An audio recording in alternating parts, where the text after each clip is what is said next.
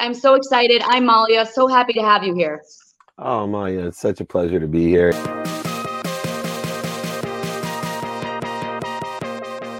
This is Hebrew Hits presented by JTribeRadio.com. I'm your host, Malya, and I sit down with people who live by the motto it's what you do with what you have that makes a difference.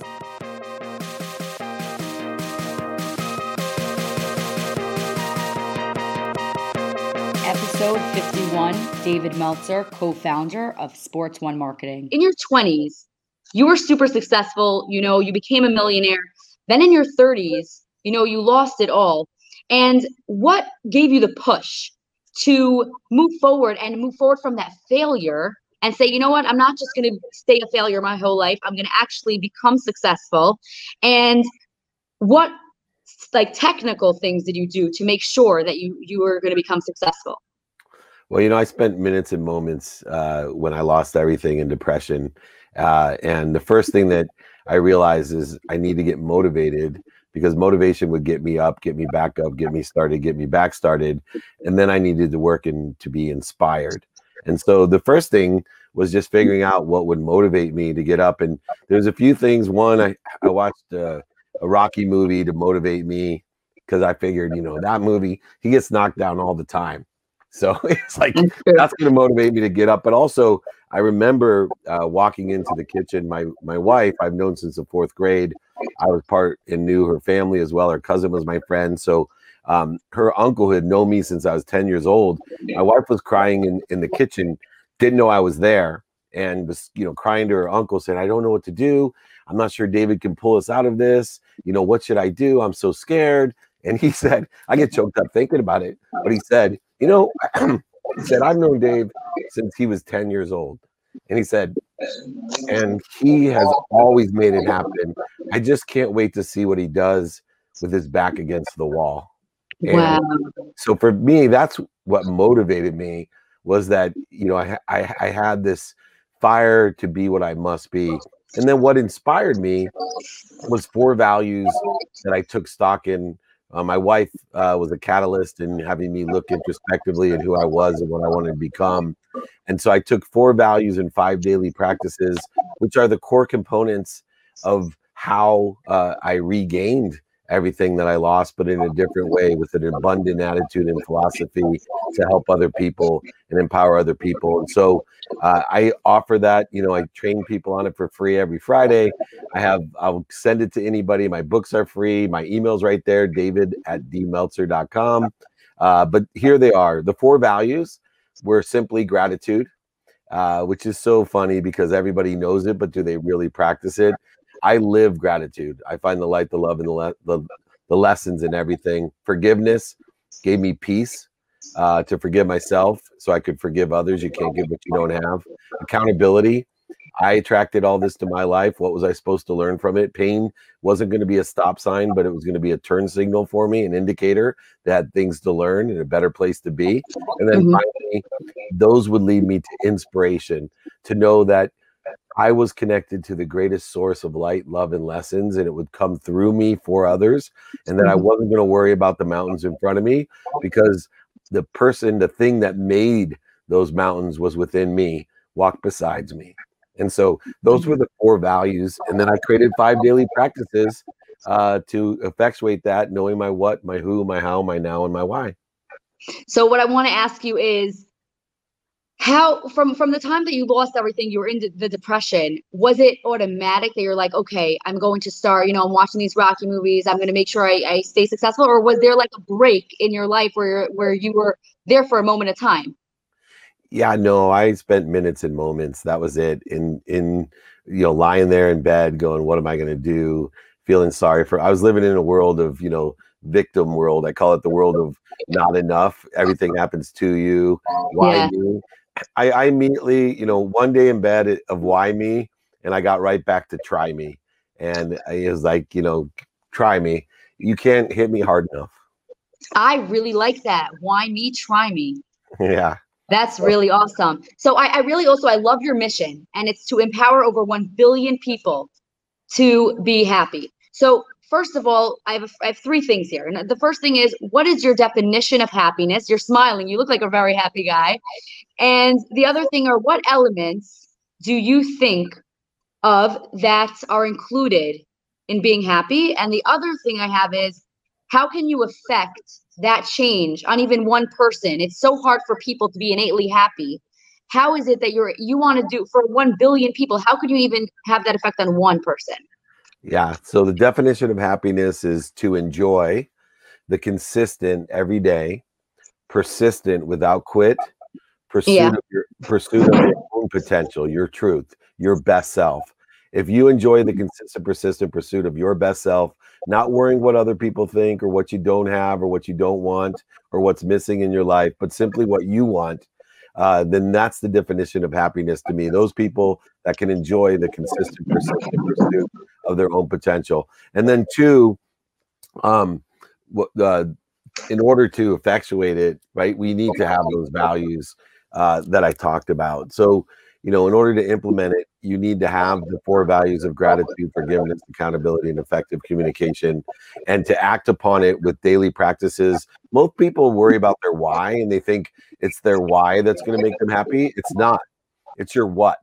You need to know your what. You need to take inventory every day of what you want, what you want personally, what you want experientially, what you want to give to people, provide service mm-hmm. value, and what you want to receive. Most people have no problem giving, they have a huge problem receiving, and you can't give what you don't have. I live my life, I had talked about earlier that world of not enough where everything happens to you. Mm-hmm there's also a world of just enough when I was a millionaire in my 20s and 30s.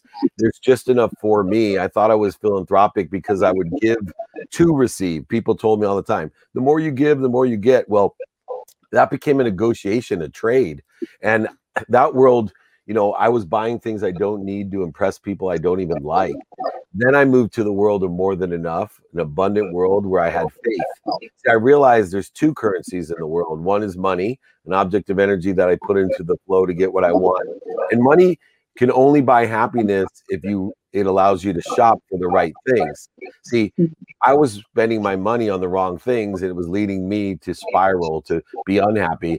You money's important in the pragmatic world because if you shop for the right things like feeding people, building community centers, uh, tzedakah, whatever it is, those are the right things. You can be very, very happy. And then finally, this world of more than enough coming through you is the currency of faith. And here's how faith oh. works it's like a GPS of happiness. So faith faith is a GPS because a GPS you put in your destination, your what, and then a GPS if you make a mistake and you go the wrong way, it reroutes you to that place. See, faith is even better because not only will faith reroute you, but it'll actually change your destination to somewhere better than you can even think. So you might think about mm. your what and then you make a mistake or you have pain or a failure or a setback, and your faith will reroute you not to the same destination, but to a better des- destination. See, the law of gravity says, I'm happy where I'm at. Right, I'm happy where I'm at. I'm at the right place at the perfect time. At the perfect time. Then use the law of Goya, which the law of Goya says, get off your ass and make it happen. And so you angle to what you want. And then you have the law of attraction, the laws of the universe that says, hey, keep angling to what you want, and pain will indicate when you have a lesson to learn. And guess what? The law of attraction says you're going to end up somewhere better by allowing it to happen. See, the biggest shift in paradigm of happiness is this. I know this about myself now. I am healthy. I am wealthy. I am happy. I just have to figure out what I am doing to interfere with my health, my wealth, and my happiness. I don't have to go get it. It's already part of me. It's already one with me. It's already there. I just have to figure what I'm doing to interfere with it. Wow. So I know throughout business, you know, people do still have some failures that they go through. And how do your failures compare from when you were in your 20s and when you were in your 30s actually like you were so depressed and you lost everything now you seem like you have such a sense of where you're going and you have you your your fate and you know you believe and you're you're trying to make other people happy what happens now when you have failures how do you go about that at this point in time So what I've done is, you know, part of this what, who, how, now, and why. The why for me is to understand the triggers of the ego. See, what what's interesting is the ego itself has the need to fight, the need to flee, the need to feed, and the need for the other F word that Gary Vee talks about. Uh, but the, these these needs, these needs of the ego, what happens was when you're in ego-based consciousness, is the blood leaves your brain, and it goes to your body so you can run away or fight because you need all your your blood in your body. Well, that's a terrible time to start thinking uh, with your brain when there's no blood in it. We need to use our higher power of thinking, our higher self. So what I look for are these triggers. The only difference between the mistakes I make now compared to then is I only spend minutes and moments in ego based consciousness because I know the triggers to my ego. Here's the triggers I've mm-hmm. determined and identify. One, the need to be right. I wasted so much time, money, and emotions with the need to be right, the need to be offended. You know, if you if we could feed the world as easy as we feed the need to be offended, the whole world would be fat. There'd be so much food. The need to be separate, the need to be inferior, superior, anxious, frustrated, angry, guilty, resentful. All these different needs of the ego trigger what makes our brain useless with no blood. And so today, when I make mistakes, which happens every day, I use radical humility to instead of fight it, instead of resist it, to just stop, to breathe through my nose, out through my mouth, find my higher self, stay calm, and remember what my what, my who, my how, and my now is. Get back onto track where I want to be so I don't create more interference, more void shortages, and obstacles. I simply continue on my way. I make mistakes every day. I'm unhappy every day, only for minutes and moments. I don't let it accelerate and snowball. That's awesome. Now, do you have a special target audience that you relate to best? And is there, you know, someone who you feel like specifically you connect with, or do you connect with all types? Yeah. So I first of all, I'm on a mission to empower over a billion people. And to answer the question, I didn't get to the third part, which is how am I going to do that? It's to find a thousand people like you and Itzy, a thousand people that will empower a thousand people in your life to empower a thousand people to be happy. A thousand times a thousand's a million, a million times a thousand's a billion. So I only have to find a thousand people like you that I know will plant seeds and empower other people to empower other people. And so what am I looking for? One thing, an open mind. See, it takes a thousand times the energy to try to convince someone with a closed mind than it does mm-hmm. with an open mind. And if I know one question, to ask and that question is very simple that's changed my life to when i find an open mind like yours all i ask is do you know anyone that can help me? And then that makes you instead of being a gatekeeper someone that i need to oversell back end sell lie to manipulate or cheat or forcefully try to convince all i need to do when i find an open mind is determine whether you're a sponsor of mine meaning you know somebody that will help me or even like you are, a power sponsor, someone that not only knows someone that can help me, but will help me themselves. And so I've allowed the closed minded gatekeepers of the world to fall away. I'm searching and putting out there, utilizing the mathematical equation of luck to find the sponsors and power sponsors, the open minds in my life, which, believe it or not, are the majority of the people. And when I talked about the magical mathematical equation of luck. What that means is I put my attention on people like you. I give my intention to people like you, and attention plus intention equals coincidence. So, in other words, there's no coincidence that I'm here today spending time with you because you're that open mind who I know will plant seeds under trees that I'll never sit under. Wow. Oh my gosh, that was amazing. Now, do you have any hesitations if and like like talking to people. Let's say you you know you get into a conversation with somebody. Is there any any um barriers let's say in communi- in communication that you ever have struggled with? Because you seem like an easy guy to talk to. Like i'm here talking with you. Very easy to talk with. Like i don't feel nervous talking to you. You make me very comfortable here in this setting. So do you ever find any communication barriers when you're talking with someone? I I don't other than when I speak to high schools, uh, the kids at high schools looking down at their phones.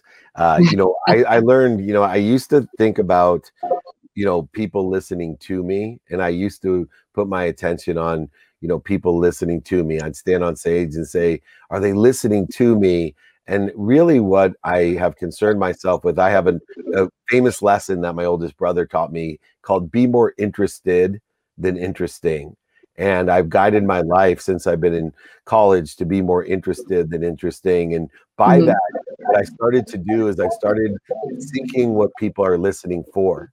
And in other words, asking them about what they do today, what they like about it, what they don't like about it, asking them would it help them if I was able to do this, and also asking them, do you know anyone that can help me? Those four questions allow me to open up a conversation to align myself with what's interesting to you, what you're listening for, not wanting you to listen to me or to be interesting myself. I want us both to experience not only credibility of being as close to the truth as we can, but also an emotional connection uh, between us, which stems from understanding what you like and what you don't like.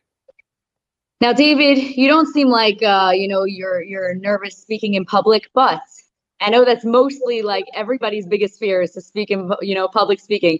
So, what is your biggest fear, if you don't mind me asking?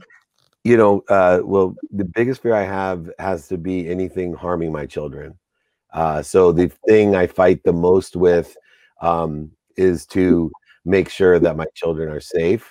And so, you know, I have three daughters. Uh, two are in college. They all have driver's license. Uh, you know, for someone who teaches how to deal with the ego and fear, uh, you know, you try walking. I wake up at 4 a.m. every morning. By 4:10, I'm out the door to go, you know, work out. And uh, you go ahead. I don't care who you are and what expertise you have in fear. You step outside at 4:10 in the morning, and your teenage daughter's car is missing. You'll you'll learn what fear is. And uh, so th- those are my greatest fears. Uh, and I have to say the word cancel afterwards because I don't want to even put it out there that anything bad would ever happen to my children. Uh, so cancel, cancel, cancel. I know that I am blessed and that only good things and favor are looking upon my children. Yes, as we say in Hebrew, Bli ayin hara, you know, like there should be nothing bad. You're a nice guy. Hopefully, you know, Bezrat Hashem, as we say, God willing. Now, if there's one word that you can describe your success and your your life leading up till now, what would that one word be? Kindness. Wow. And what is the greatest joy in your life right now? I'm assuming you're going to say your kids. yeah. Well, no, actually, my, my wife and my kids. I've been married 23 years, and uh, my wife is my biggest blessing. Uh, with our reminds me every day. She just makes me a better person. And what is it that that that keeps you like expanding, you know, and growing your mindset and your belief throughout all these, you know, throughout all the time? I have a desire that's conscious to be what I must be. I make sure that every day when I wake up, I pray for 10, at least 10 people that I can help, but I have a desire and I remind myself that I must be what I can be. And that's what keeps me learning, keeps me curious, creative, understanding, kind. I am on the pursuit of my own potential. Now, for the last question that I have, if you can tell your 21 year old self anything right now, what would that be? Ask for help. I would tell my 21, 31, 41, 51, I'm 53 years old. I remind myself, I check the sent box in my email to see how many times I'm asking for help. I think it's the superpower that we all ignore. It's acknowledgement through humility of how connected not only we are, everyone, but it also is an acknowledgement of what we're connected to the greatest source of light, love, and lessons, God Himself, uh, that is connected through us for everyone. So, if you want a piece of advice to remind yourself every day, ask for help, trust one another. We are here to be of service to each other and to provide and execute on something much greater than we are. Thank you so much, David, for being here. If there is one lesson that you would want to leave our audience with, or let's say your legacy that you want to leave the entire world with, what would that be? Uh, be kind to your future self, do good deeds. Thank you so much, David. It's been such a pleasure having you here. Thank you so much for taking your time to come to Hit Connect. And it's been amazing speaking with you right now. Oh, the pleasure has been all mine. I hope to do this again. I so appreciate you. What an extraordinary interview. And thank you so much. I tried not to cry. You got me like three times so emotional. So thank Oh. you so much. Now you're gonna make me cry. I'll do this again. Bye. Um, bye. Thank you. Thank you. Thank you.